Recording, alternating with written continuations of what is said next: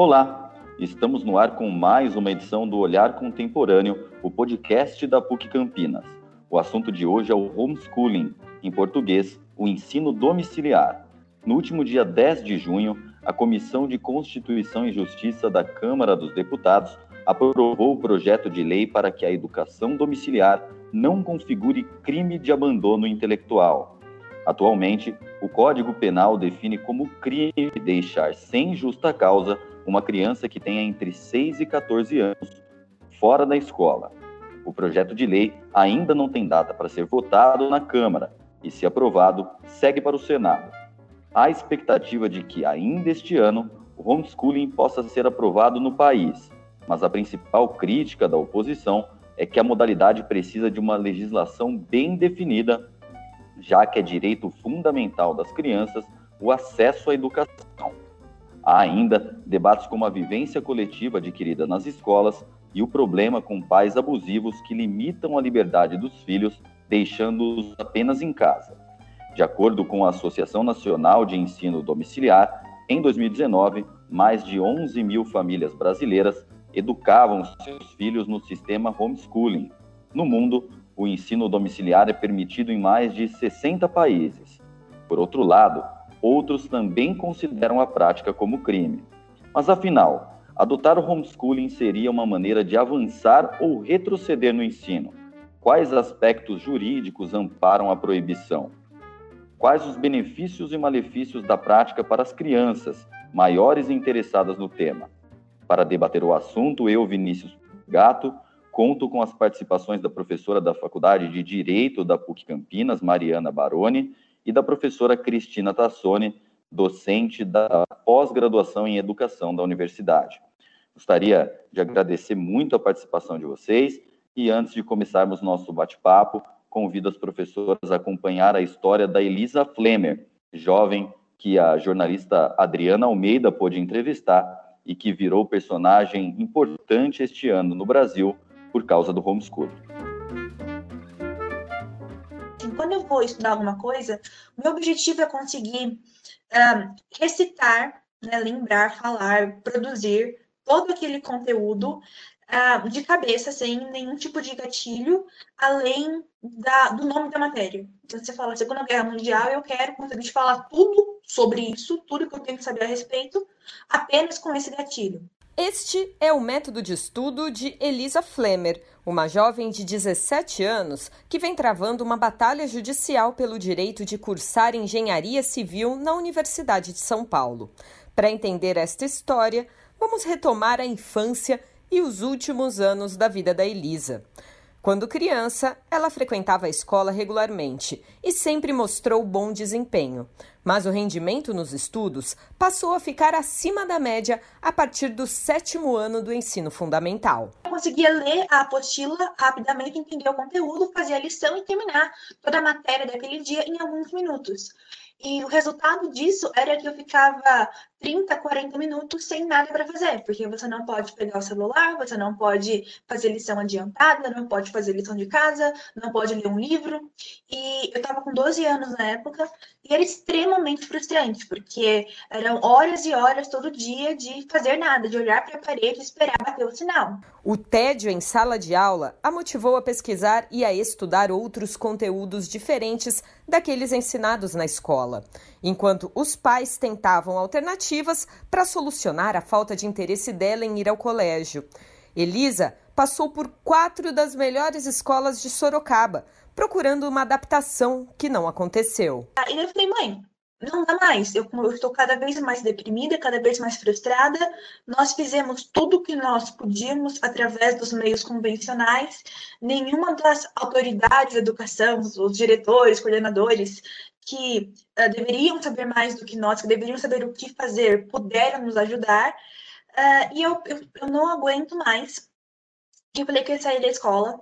E não era uma conversa nova, porque ao mesmo tempo em que eu eu comecei a me desencantar pela escola, eu também passei a pesquisar sobre educação, porque eu achei que tivesse algo de errado comigo, porque de repente eu não gostava mais de aprender, de ir para a escola como assim, minha identidade.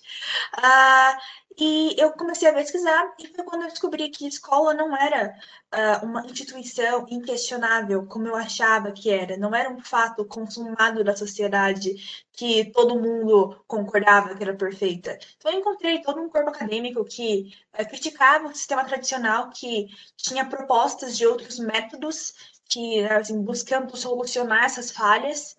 Uh, e eu me apaixonei por esse tema. As longas pesquisas da Elisa sobre o assunto a deixaram confortável para sair da escola e começar a estudar sozinha. Mas o primeiro semestre não foi como esperado. Ela sentiu dificuldade em encontrar a maneira ideal de organizar os estudos. Foram meses de tentativas e erros até conseguir criar um método de aprendizado que funcionava para ela.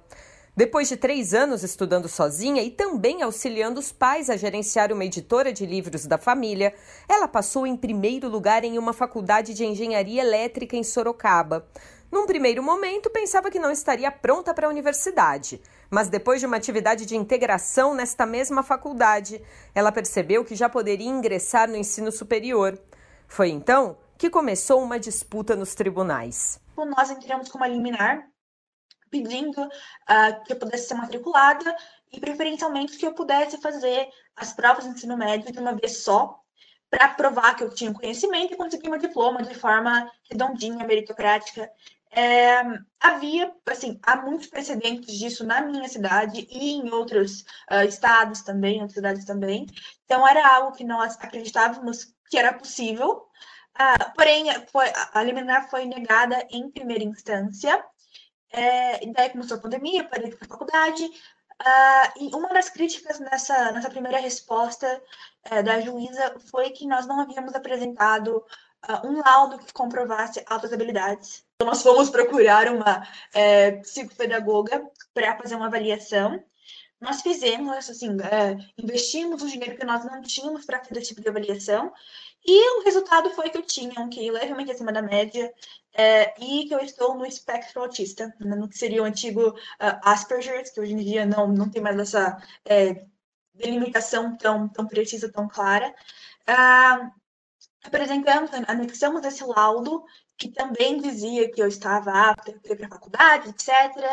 É, ao mesmo tempo, mais ou menos em outubro, nós tivemos um parecer favorável do Ministério Público de São Paulo, porém, Uh, agora, em, em março, logo depois que eu passei na USP, então eu fiz o Enem esse ano, uh, entrei no SISU, apliquei para Engenharia Civil na USP e passei em quinto lugar. Logo que isso aconteceu, eu fiquei, bom, acho que agora vai. Talvez se eu anexar essa informação à liminar que ainda está correndo por aí, uh, eu, eu demonstre de forma um pouco mais concreta que eu estou academicamente preparada para a faculdade. Porém, dois dias a pessoa foi negada, o mérito foi negado com uma uh, justificativa de que eu não havia demonstrado maturidade mental e que, é, assim, eu deveria ter uh, conseguido um laudo de uma profissional do governo, de um time multidisciplinar. Eu fiquei cada vez mais frustrada com o sistema educacional brasileiro é, e nós entramos agora com uma nova liminar em são Paulo, dessa vez específica para a USP, pedindo para eu fazer minha matrícula, uh, e daí talvez fazer o ensejo em agosto, porque eu não poderia fazer inicialmente, já que eu, eu vou ainda estar com 17 anos, só que eu passo 18, assim, 20 dias depois. Então, será que não pode, né, me dar uma permissão para fazer 20 dias antes e tal? Uh, pedindo isso, outra vez para fazer um supletivo concomitantemente ou algo do tipo, e para eu poder matricular na USP. Essa liminar foi concedida, porém, assim, eu apenas posso me matricular na USP, mas eu não tenho meu diploma. Isso quer dizer que, caso a USP recorra, gente pode entrar nessa saga, né, para ver se recorre ali, recorre ali, recorre ali, e assim, daqui a um, dois anos, esse processo está correndo e a liminar pode ser caçada e daí eu perco tudo, todos os créditos e matérias, e histórico e tudo. O caso da Elisa chamou a atenção da imprensa brasileira e rompeu fronteiras. Ela ganhou de uma faculdade norte-americana uma bolsa para fazer duas matérias online de engenharia. Outra instituição lhe deu um curso online de administração de negócios. E ela também ganhou uma viagem de uma semana ao Vale do Silício, na Califórnia, para conhecer as grandes empresas tecnológicas dos Estados Unidos. Agora, vamos deixar um pouco de lado os conteúdos do ensino médio, dos estudos, da universidade e falar dos relacionamentos proporcionados pela escola. A Elisa disse que isso não foi um problema no caso dela. Eu entendo que a escola assim, ela cumpre uma função de socialização para crianças que não têm acesso a outras comunidades, uh, porém ela não é a única fonte e eu acredito que não seja também a melhor. Eu vejo a escola como um lugar em que você pode conhecer pessoas, uh, porém você não vai criar amizades na escola em si. Eu sinto que na escola você conhece algumas pessoas e você vai criar essa amizade fora da escola, seja jogando bola à tarde, seja em festinha, marcando um rolê, etc. É... E assim, eu, por exemplo, fiz várias coisas durante o meu homeschooling. Eu fiz dança, canto, teatro, artes marciais. E Nessas atividades eu tive muito mais acesso ao diferente, como tanto de gosto de falar, do que na escola. Mas uh, eu também tenho que falar pessoalmente que eu nunca fui muito sociável. Uh, eu, eu, sou muito, eu sou muito introvertida e eu tinha dificuldade para fazer amigos no Fundamental 1. Eu melhorei em relação, em relação a isso com o passar dos anos. Uh, porém, eu nunca me dei muito bem com pessoas da minha idade. Eu preferia pessoas mais velhas. Então, eu quando eu saí da escola pela primeira vez, é, foi até um pouco de um alívio, porque eu queria tentar coisas novas e pessoas novas, porque, assim, pelo menos para mim, eu estava na mesma escola desde que eu era pequena, e a questão é que você cresce com o mesmo grupo de amigos, você começa no sexto ano, no quinto, terceiro ano com, com aquela pessoa, por acaso, e você fica amiga dela e dos amigos dela para o resto da sua vida. Você dificilmente faz novos amigos se você não mudar de escola, porque você cria aquele grupo, aquele núcleo e é isso. Então não fez falta para mim, eu supri o convívio em geral de muitas outras formas, mas mesmo para as pessoas que, é, para as quais isso é muito importante, esse tipo de convívio é muito importante, eu acredito que há muitas maneiras de um, compensar isso fora da escola, se a família estiver disposta a se planejar adequadamente para isso. Elisa virou a referência mais recente de homeschooling no Brasil. Ao longo dos últimos meses, ela tem participado de debates, entrevistas e lives sobre o assunto, que vem sido debatido pelos deputados e pode permitir o homeschooling no Brasil. Com a supervisão estatal necessária para garantir que a criança está sendo bem tratada, que não é um caso de uh, abuso de poder dos pais para abusar dessa modalidade, e com avaliações periódicas para garantir um desempenho acadêmico, todos devem ter o direito de pelo menos experimentar essa modalidade. Novamente, assim, pela experiência própria, eu sei que você não pode julgar se vai dar certo ou não pela criança antes do processo. A criança e a família se, assim, se desenvolvem para homeschoolers durante o processo. Então, eu acho que todos têm direito de pelo menos tentar. Se der errado, a criança sempre pode voltar para a escola. Uh, não, é como assim, é, muitas pessoas têm medo que isso vá fechar escolas ou demitir professores. E a questão é que em nenhum país em que isso é legalizado você teve uma fuga em massa de escolas tradicionais, ou um desemprego em massa para professores. Uh, geralmente você vai ter apenas 1%, 2%, 3% da população fazendo homeschooling, mas é uma opção importante, é uma opção de liberdade educacional. Uh, e é claro que, especialmente no Brasil, que nós não temos uma mentalidade acostumada com ensino alternativo, com autodidatismo, é essencial que nós tenhamos uma uh, legislação que proteja crianças uh, de pais que possam querer abusar de, de uma modalidade assim, Uh, porém, eu acho completamente viável conciliar as duas coisas, garantir a liberdade para aqueles alunos que querem fazer isso, que têm vontade, que têm condições. Muitas pessoas me perguntam hoje em dia, viu, que tipo de pessoa deve fazer homeschooling? Como é que você sabe se o seu filho pode fazer? Fico, cara, você não sabe. Mas eu, eu sempre acho que o, que o critério principal é se a criança quer, se a criança gosta de aprender. Porque a partir daí, você se desenvolve no processo. O que importa é que você, sabe assim, goste daquilo, queira fazer. E eu falo, sabe, sai desse, assim, espera chegar as férias ou um feriado prolongado, tenta aprender alguma coisa sozinho. Fala, eu vou aprender nessas férias programação e, sei lá, italiano. Tenta criar um cronograma, tenta estudar tudo, sabe assim, veja se você gosta desse ecossistema em que você controla tudo, em que você está criando o seu, o seu, o seu cronograma e seu currículo. Porque se você gostar, por mais que você não vá tão bem nessa primeira experiência, a chance de você se dar bem em homeschooling a longo prazo já é maior. Professora Cristina, em relação ao relato que nós acabamos de ouvir, a Elisa teve parte de sua formação adquirida em escolas convencionais e depois, ao notar que tinha facilidade em absorver os conteúdos, passou a praticar o ensino domiciliar. É, em questão de resultado no vestibular, essa experiência rendeu bons frutos, né? Mas, do ponto de vista da pedagogia, algo importante que a jovem tenha deixado de absorver ao adotar essa forma de estudar? Boa tarde, Vinícius. Boa tarde, professora Mariana. Boa tarde a todos que nos ouvem. É, Vinícius, eu acho que a escola ela tem por finalidade trabalhar com os conhecimentos produzidos pela humanidade ao longo do tempo. Conhecimentos relacionados ao domínio e uso cada vez mais aprimorado do português, conhecimentos de matemática, história, geografia, ciências, etc.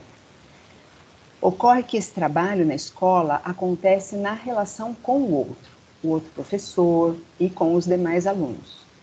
Nesse processo, os envolvidos aprendem, além desse conjunto de conhecimentos, outras coisas.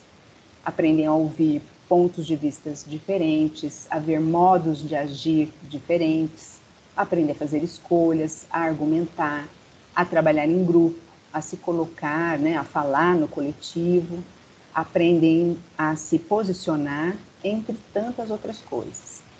Então, não se trata apenas da escola ser um lugar, um lugar de convivência, né? mas um local muito especial de conviver.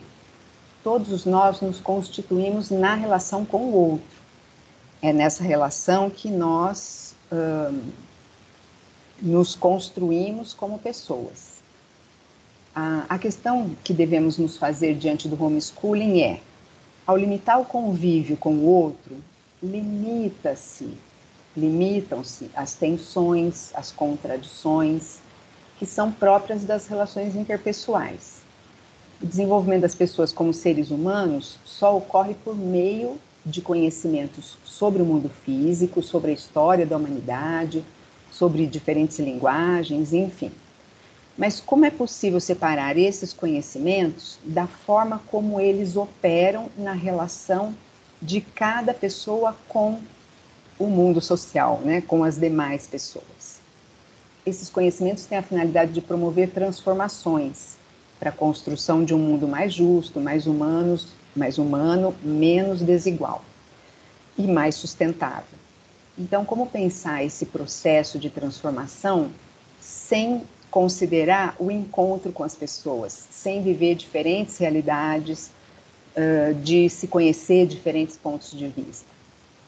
Uh, isso só é possível, na minha opinião, na escola, onde diariamente se encontram muitos diferentes entre si. Professora Mariana, é, ainda falando sobre o caso da Elisa, né? A jovem teve permissão e consentimento dos pais para continuar os estudos em casa, né? No aspecto jurídico, a, decisão dos pais pode configurar crime de abandono intelectual ou não? Porque a lei, da forma como é colocada hoje, não apresenta proibição expressa ou até mesmo uma regulamentação para essa modalidade, abrindo espaço, então, né, para essa discussão de ilicitude ou ilicitude da educação domiciliar. Boa tarde, Vinícius. Boa tarde, professora Cristina. Boa tarde, ouvintes. Primeiramente, eu quero agradecer o convite feito pela Adriana e pelo Vinícius para estar aqui participando do Olhar Contemporâneo. Vinícius, essa é uma questão muito interessante, porque o Código Penal nos diz que é dever dos pais proverem né, o estudo para as crianças, ou seja, prover a instrução primária, que é o que o código fala. E aquele que não o fizer, então, poderá incidir em abandono intelectual, ou seja, esses pais poderão sim responder por esse crime de abandono intelectual. Essas famílias, porque temos alguns casos no Brasil, né, que, que os pais optaram pelo homeschooling, embora ele não seja regulamentado, essas famílias estão sim vulneráveis a essa situação. Como você bem colocou, Vinícius, a lei ela não traz uma proibição expressa, mas ao mesmo tempo ela também não regulamenta o homeschooling. O STF, inclusive, se posicionou sobre isso, reconhecendo que não haveria uma inconstitucionalidade de uma lei, como é o projeto de lei que a gente vai conversar ainda hoje. Mas, ao mesmo tempo, o STF diz: olha, a gente não tem uma regulamentação também. Ou seja, continua até que venha a haver uma lei que possa regulamentar essa situação, continua sendo um dever duplo tanto da família como do Estado, e eu diria mais, até da própria sociedade, assegurar às nossas crianças e aos nossos adolescentes a educação. Então, o próprio Estado, a própria Constituição cria, Vinícius, essa solidariedade de responsabilidades entre família, Estado e sociedade.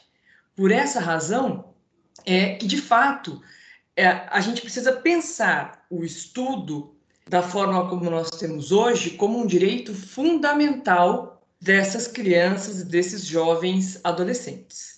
E, professora Cristina, hoje, de acordo com a Lei de Diretrizes Básicas da Educação, é obrigatória a aplicação de conteúdos, é, como a senhora disse, né, de língua portuguesa, matemática, educação física, artes, história do Brasil, é, entre outras, né? como assegurar que essa grade seja cumprida também no homeschooling, né? É, caso esse projeto venha a ser aprovado no Congresso, qual que deve ser o papel do Estado para garantir que essas competências sejam passadas para as crianças e para os adolescentes, né? É, e aí uma questão um pouco mais ampla, né? Se o nosso país tem estrutura para acompanhar esse processo adequadamente. Olha, eu penso que o Estado tem o dever de fortalecer a escola. Acho que esse é o papel fundamental do Estado, né? E aí a escola, o fortalecimento da escola, reconhecendo que ela é um espaço insubstituível na vida de crianças e jovens, né? E cumprir esse papel já tem sido bastante difícil por parte do Estado, né? A gente vem assistindo há muitas décadas uma degradação da escola, uma degradação da profissão de professor, de professora, né? E a educação é um bem a que todos têm direito, né? E, e, o homeschooling certamente vai acentuar ainda mais a desigualdade social, porque vai acentuar a desigualdade de oportunidades no meu ponto de vista, vai acirrar ainda mais a cisão entre ricos e pobres. Como a professora Mariana mencionou, né, a nossa uh, Constituição Federal, na nossa Constituição Federal consta que a educação é um direito do cidadão e dever do Estado e da família. Né? E o Estado brasileiro é bastante enfraquecido diante da garantia desse direito. Exemplo disso são as parcerias com o setor privado e a livre iniciativa desse setor mesmo, na área da educação. Uh, há muitas décadas, o que temos visto é que as famílias com mais recursos assumem integralmente esse dever. E as que não têm essa condição dependem totalmente do Estado para usufruir desse direito. O homeschooling vai transferir totalmente para as famílias essa responsabilidade e vai assumir, né, uh, o Estado vai assumir a figura de regulador, estabelecendo normas, critérios para validar um ensino que não vai passar pela escola. É, então, é, é pensar a criação de mecanismos que controlem o que essas crianças que não estão na escola, e essas crianças e jovens, vão estar aprendendo e mecanismos que possam garantir é, né, o, o, o, mínimo de aprendizagem aí definida para cada etapa da escolarização. É, então, eu, eu, imagino que a criação né, de, de mais uma atribuição para o Estado, né, de repente, então, uma subsecretaria, mais um equipamento público para gerenciar aí especificamente a educação domiciliar, né? Então, eu vejo que hoje o que a gente tem mais precisado é uma confluência e não uma dispersão para o Estado de fato cumprir o papel uh, que é uh, garantir esse direito né, mesmo na parceria com as famílias, mas ele é um responsável direto por garantir esse direito, especialmente para as camadas que vão precisar exclusivamente do Estado para isso. Professora Mariana, é, nos Estados Unidos, né, um dos países que permitem esse tipo de ensino, é, há leis de homeschooling para todos os gostos, nós podemos dizer assim. Né? São regras locais bem diversificadas. Por exemplo, no Texas, o Estado não mantém nenhum controle sobre as famílias praticantes de educação domiciliar. A única orientação é que as crianças aprendam a ler, escrever, a, a expressar-se bem e a calcular. Na Califórnia, uma das opções prevê que a família deve prestar contas ao governo, né, renovando atualmente seu registro como optante pelo ensino domiciliar. E também devem comprovar que estão ministrando, no mínimo, as mesmas disciplinas oferecidas nas escolas públicas.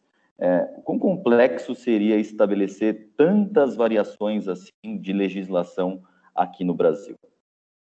Vinícius, eu não vejo a possibilidade de nós termos todas essas regulamentações, né? Embora os Estados Unidos ele seja um grande é, é um país muito reconhecido pela por essa possibilidade de homeschooling, no Brasil eu entendo que do ponto de vista jurídico, isso seria a função do nosso Congresso Nacional instituir uma lei de aplicação para todo o Brasil, para todo o nosso território brasileiro.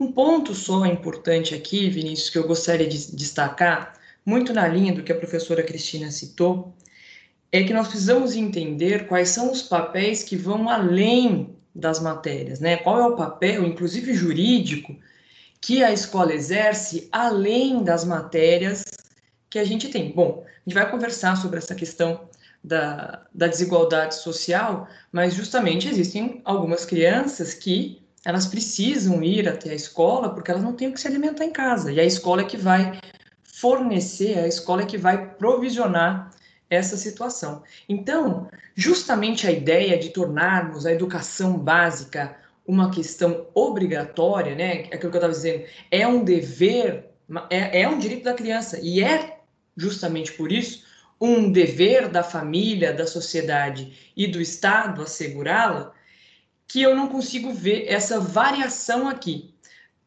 Inclusive, a gente precisa pensar sobre isso, Vinícius, porque, como a gente já falou, e como o próprio caso que nós estamos discutindo aqui nos mostra, algumas famílias optam por isso aqui, mesmo sem regulamentação.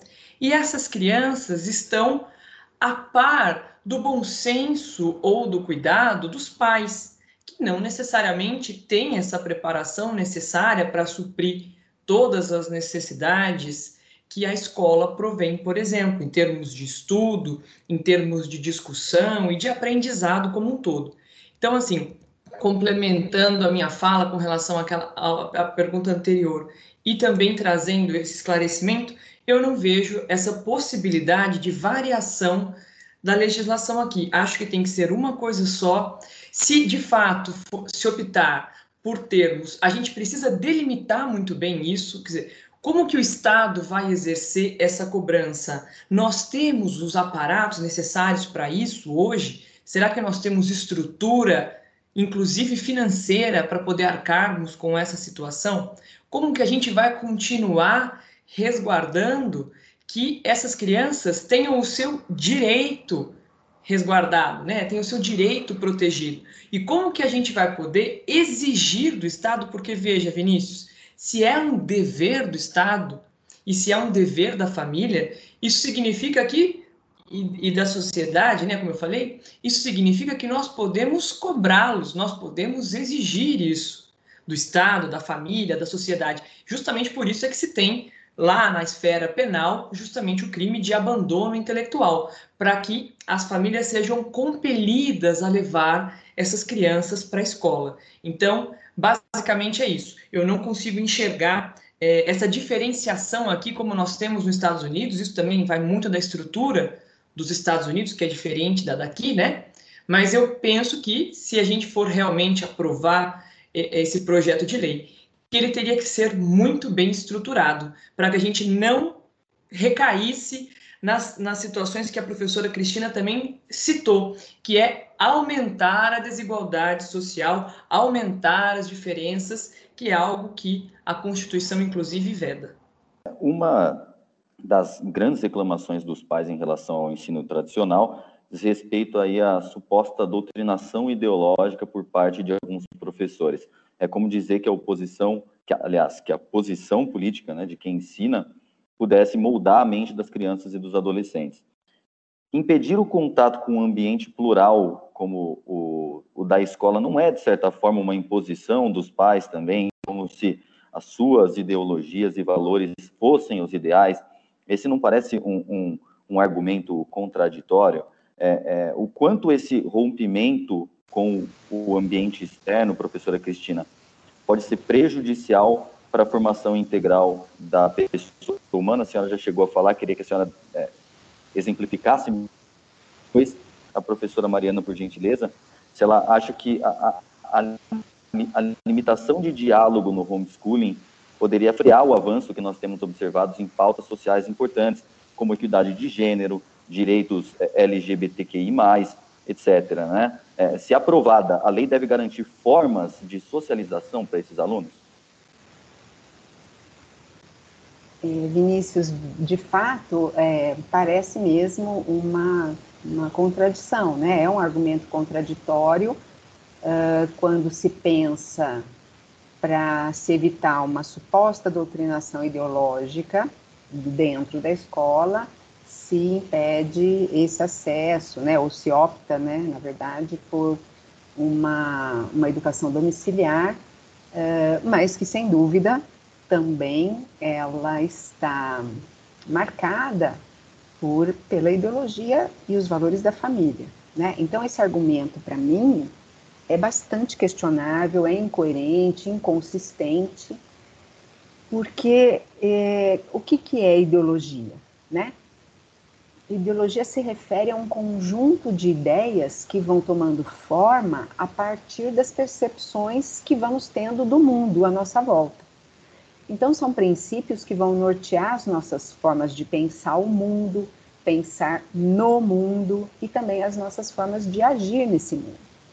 Então, esses modos de pensar e agir no mundo e sobre o mundo é uma ação política, uma ação política no sentido pleno da palavra, e não no sentido enviesado, individualizado, que beneficia mais a poucos, né, que a gente tem visto também há décadas. Pensar o significado de política de maneira plena nos leva a assumir que tudo o que fazemos é um agir político, porque envolve pontos de vistas específicos que geram posicionamentos específicos com base em crenças e valores específicos. Então, não há uma ação isenta de ideologia, não há uma forma de atuar no mundo isenta de ideologia. Para mim, é um equívoco e é uma armadilha pensar que isso seja possível.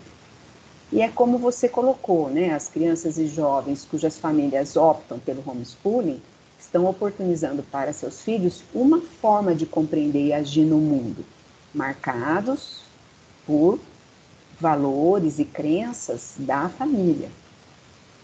Na escola, além dessa bagagem familiar que cada aluno traz, todos terão oportunidade de entrar em contato com diferentes formas de pensar, como eu já havia mencionado, né? diferentes formas de pensar e de compreender o mundo.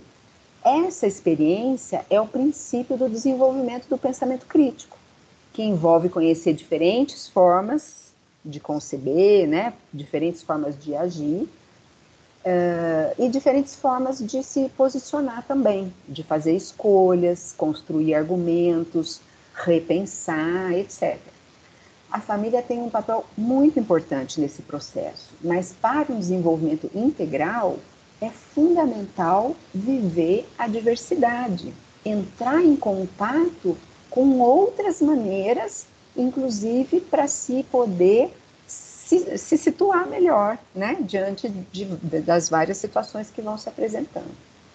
Vinícius, um ponto muito importante também para a gente poder colocar aqui, também na linha do que a, a professora Cristina estava falando, é justamente o seguinte: quando nós estamos na escola, na universidade, enfim, quando estamos nos relacionando com grandes grupos, que a escola, principalmente, aqui o enfoque, né, nos permite falar, é justamente você viver com o diferente, você aprender a aceitar o diferente. Nós temos garantido constitucionalmente o direito da livre crença, de você poder acreditar naquilo que você entender que é o correto, seja do ponto de vista religioso, e a democracia também vai nos permitir isso, né? Que cada um sustente uma posição diferente, uma situação diferente. Contudo, no homeschooling, a gente vai ter muito mais direcionado isso é, no sentido de restringir esse acesso das crianças às diferentes práticas, às diferentes formações, às diferentes ideologias, como a professora Cristina colocou que na escola nós vamos ter essas discussões, nós vamos ter essa vivência com o diferente diuturnamente, né? O tempo inteiro convivendo com o diferente, aprendendo a entender pautas sociais importantes, por exemplo, equidade de gênero, direitos LGBTQI+, e assim por diante. Então, se eu tivesse que me posicionar, eu diria você, eu acho que sim, haveria uma grande perda dessas pautas sociais, porque a gente ficaria no nosso, na nossa bolha social, né? E a gente já acaba fazendo isso. Então, eu, eu entendo que a escola, ela, ela nos permite, ainda que num primeiro momento a gente não queira, né?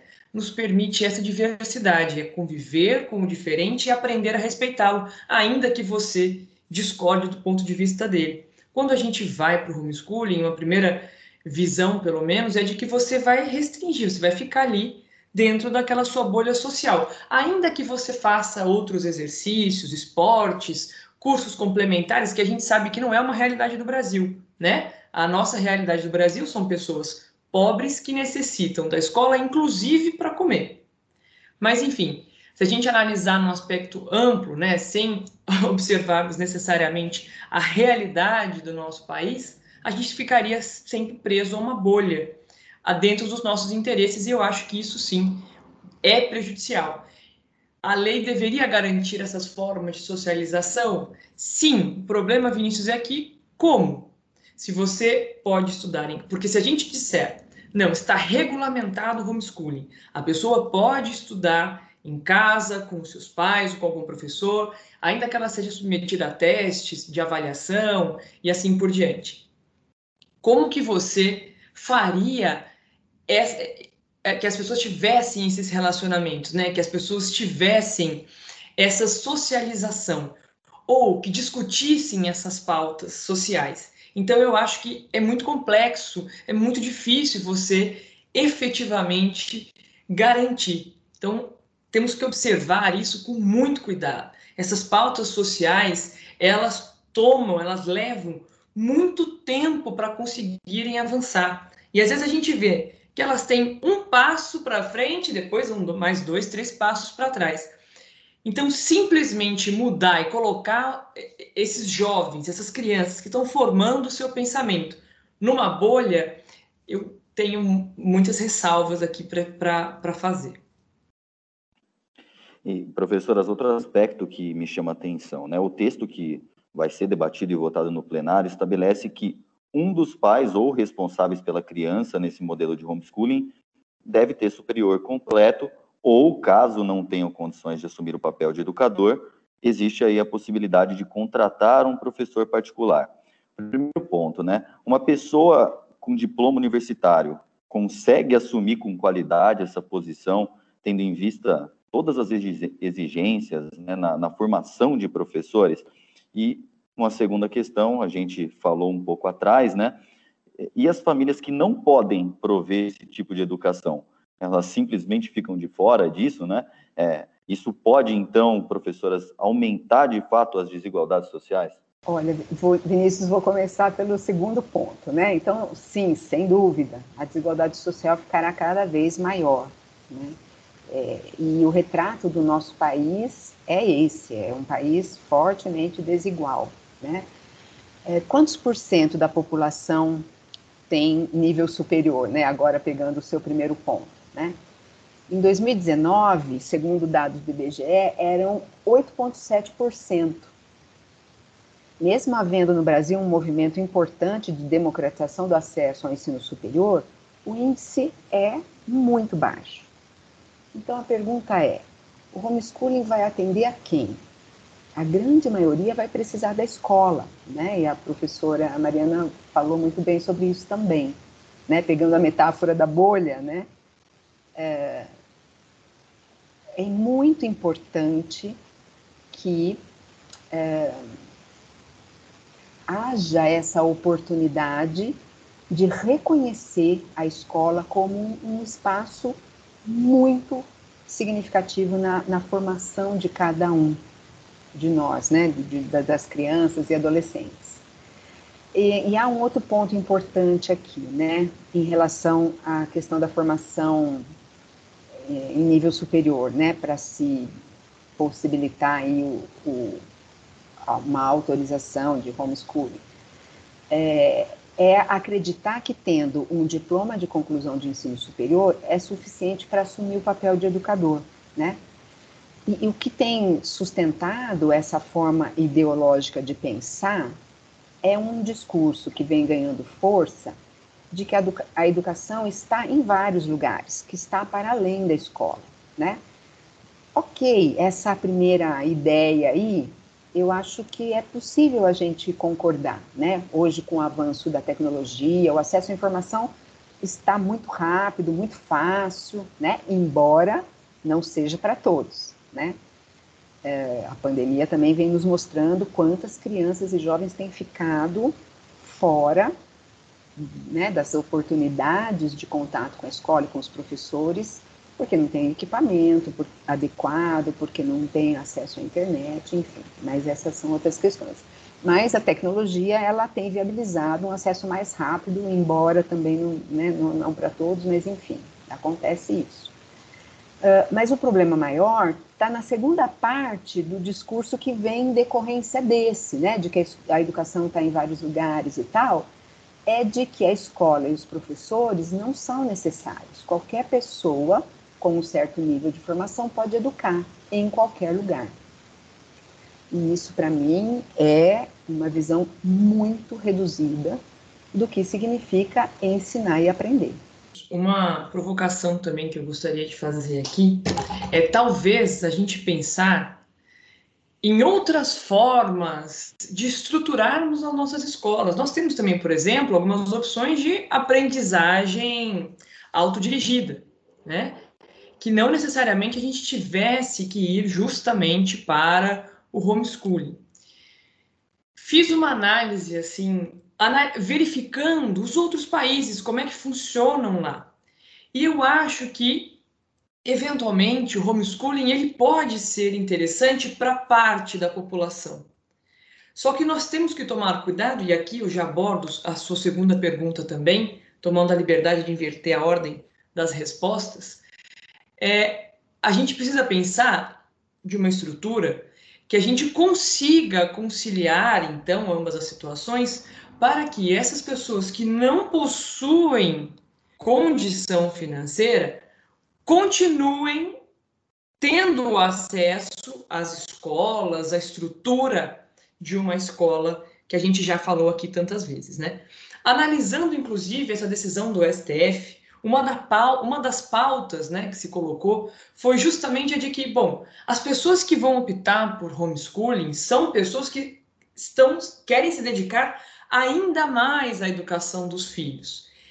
Eu até concordo em partes, embora me pareça um pensamento um pouco fantasioso, já que a gente tem diversas situações de abuso, não só abuso sexual, né, mas a exploração mesmo do trabalho dessas crianças. E a escola, ela é uma, uma, uma grande blindagem dessas situações, né? Então, eu acredito que sim, poderia acentuar as desigualdades sociais, poderia acentuar a, a distância das pautas sociais, como eu já sustentei aqui. E eu penso que se a gente for regulamentar o homeschooling, como eu falei, ele tem que ser muito bem colocado dentro de uma estrutura que eu não sei se nós já temos ou se estamos preparados para termos.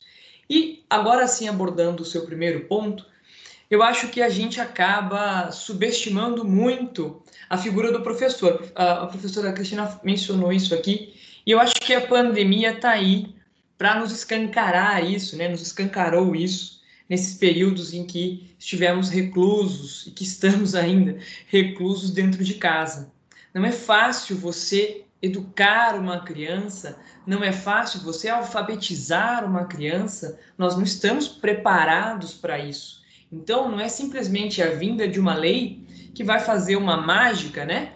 E, de repente, vai, vamos estar todos preparados para o homeschooling. Ao contrário, eu acho que tem que ser um processo com todos esses cuidados que eu listei aqui ao longo da minha fala, na minha participação nesse podcast, que é justamente para a gente conseguir garantir o mínimo sem aumentar bruscamente essas desigualdades e sem tornar a escola algo que se possa pensar descartável, porque ao longo de toda a nossa conversa aqui ficou muito claro a importância desse ambiente, a importância da figura do professor. Então, minha resposta é um grande não. Eu acho que alguém, uma pessoa com diploma universitário não consegue assumir essa posição de educador. Eu sou professora universitária e certamente não conseguiria alfabetizar alguém porque eu não tenho preparação, eu não tenho formação específica para isso. E a gente não pode subestimar a figura do professor que sempre se desdobrou para entregar o seu melhor para aquelas crianças, para aqueles alunos, né? Ainda mais agora na pandemia, isso ficou muito evidente, como eu mencionei. Então, eu entendo que não. A gente tem que tomar muito cuidado com essa ideia. Legal, professoras. É, Para finalizar, eu gostaria então que vocês deixassem as suas considerações finais. Né? Acredito que muitos aspectos ainda poderiam ser abordados no nosso, no nosso bate-papo, né? Mas tem algo que vocês acreditem ser fundamental ainda para refletir sobre esse assunto? E já que o homeschooling está sendo colocado em pauta no país, quais são os critérios básicos na avaliação de vocês para que a educação domiciliar seja colocada em prática sem comprometer os direitos e o futuro das crianças dos adolescentes? Olha, Vinícius, para mim é, é, muito difícil pensar nesses critérios, eu não, não vejo como possibilidade pensar em critérios sem prejuízo, né? E, e aí eu queria finalizar essa nossa conversa dizendo que a luta no Brasil precisa ser em defesa de uma educação de qualidade e em defesa da escola, da educação que acontece na escola fortalecer a escola como um espaço formativo, resgatar o valor desse espaço, recuperando esse espaço física e socialmente, né? O futuro das novas gerações depende da escola. Valorizar e recuperar a escola como um espaço de formação implica também uma transformação da escola. Isso eu reconheço e a gente vem uh, ouvindo muitos debates nessa direção uma renovação das práticas pedagógicas. Agora, para isso é necessário ter uma infraestrutura que contribua, né? É, e isso se refere a pensar numa educação e numa formação, na verdade, numa formação integral, né? Que se refere a, a um processo educacional que oportunize o desenvolvimento de todas as dimensões humanas, a dimensão cognitiva, a dimensão afetiva, que vai envolver também a dimensão social. Somente na experiência do encontro com as pessoas que se tem as condições para uma formação integral, ou seja, o desenvolvimento de todas essas dimensões de maneira plena, né? Nesse processo de desenvolvimento dentro da escola se encontra uh, ritmos e caminhos diferentes de aprendizagem e isso promove outras aprendizagens, né? A, a, colaboração, a ajuda, a tolerância, a paciência. É importante que haja oportunidades de reflexão e de discussão dentro da escola, entre professores e equipe gestora, para se pensar em estratégias metodológicas que ofereçam propostas diferentes, outras opções para os alunos se manterem ativos e colaborativos. Né? Então, terminar a atividade, ficar esperando todo mundo terminar, não é o caminho.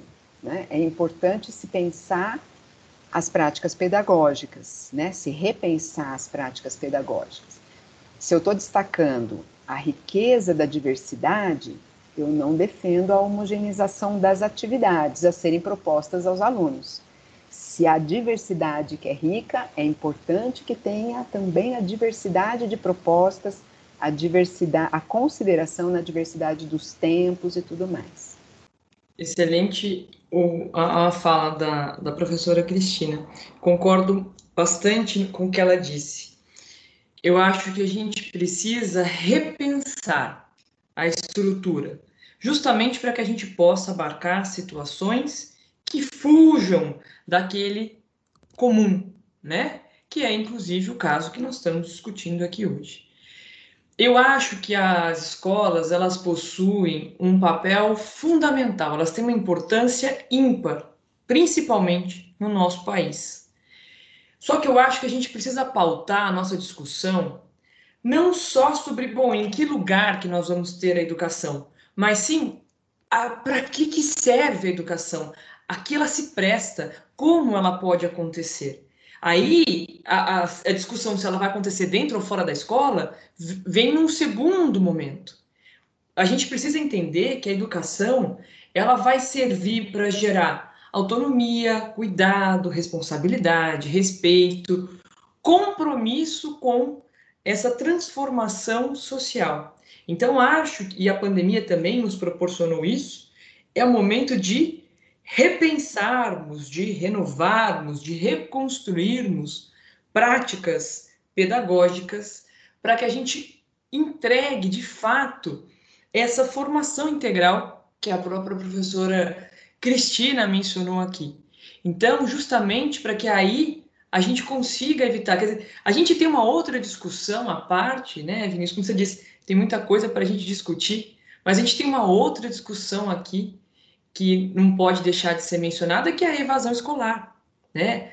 O, a, quais são as matérias básicas que serão dadas, quais são as matérias básicas que serão colocadas, como que funciona o nosso sistema de avalia, avaliativo de hoje, quer dizer, acho que a gente tem muita coisa para pensar mas acho que esse papel da escola ele vai ser sempre o nosso norteador. Então eu vejo a possibilidade de homeschooling, mas como algo realmente de exceção. A regra tem que ser a nossa escola. Eu sempre digo isso para os meus alunos.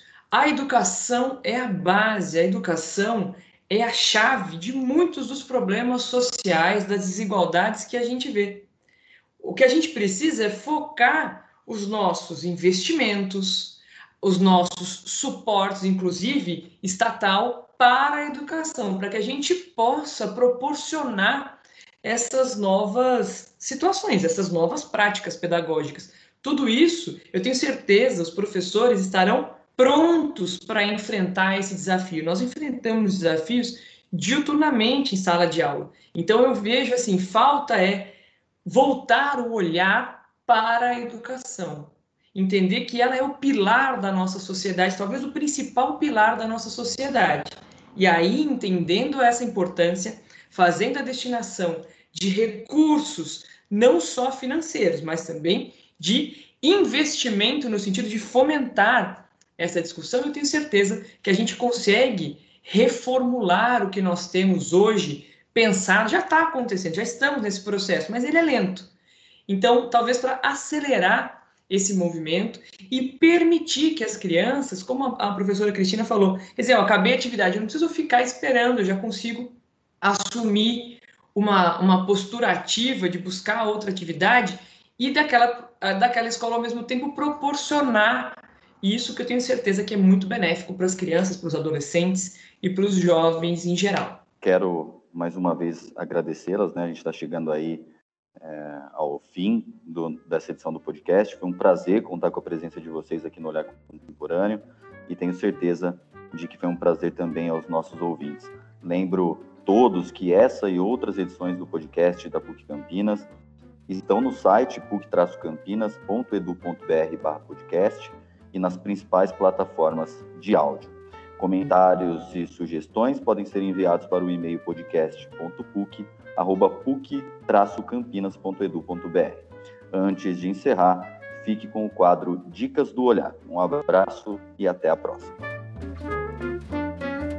É, queria agradecer muito o convite a, e a oportunidade de pensarmos a escola e, e, a educação escolar, né? E eu, em defesa da escola e de todas as crianças e jovens que possam viver a educação escolar plenamente, eu indico a vocês um livro que se chama Educação ou Barbárie, uma escolha para a sociedade contemporânea. É do Bernard Chalot, é um título bastante provocativo, né? E espero que a leitura esclareça algumas questões importantes sobre a educação. E queria indicar também um filme que ele não é recente, acho que talvez muitos já tenham assistido, mas de repente rever com essa temática em mente, né, do homeschooling possa fazer bastante sentido, que é o filme Escritores da Liberdade. Ele é de 2007 e é um filme bem bacana sobre uma professora, as, os seus alunos e a escola. Tá bom? Um abraço a todos e agradeço mais uma vez.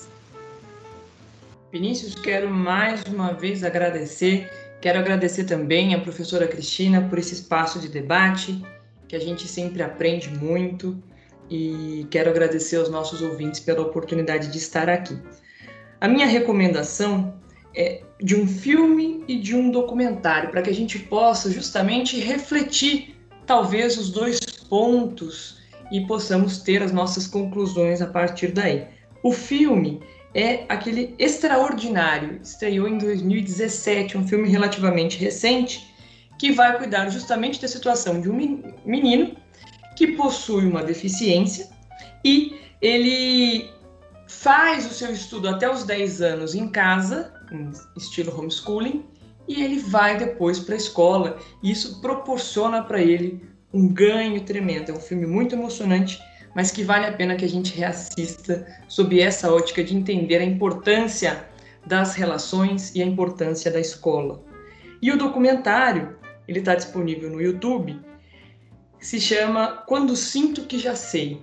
Vai retratar, é um documentário brasileiro, vai retratar algumas situações de crianças que optaram pelo homeschooling, as dificuldades que elas enfrentaram, como elas decidiram é, se dirigir, né, começar a estudar em casa, e eu acho que são dois é, filmes, né, documentários importantes para a gente justamente refletir sobre tudo que a gente vem conversando aqui.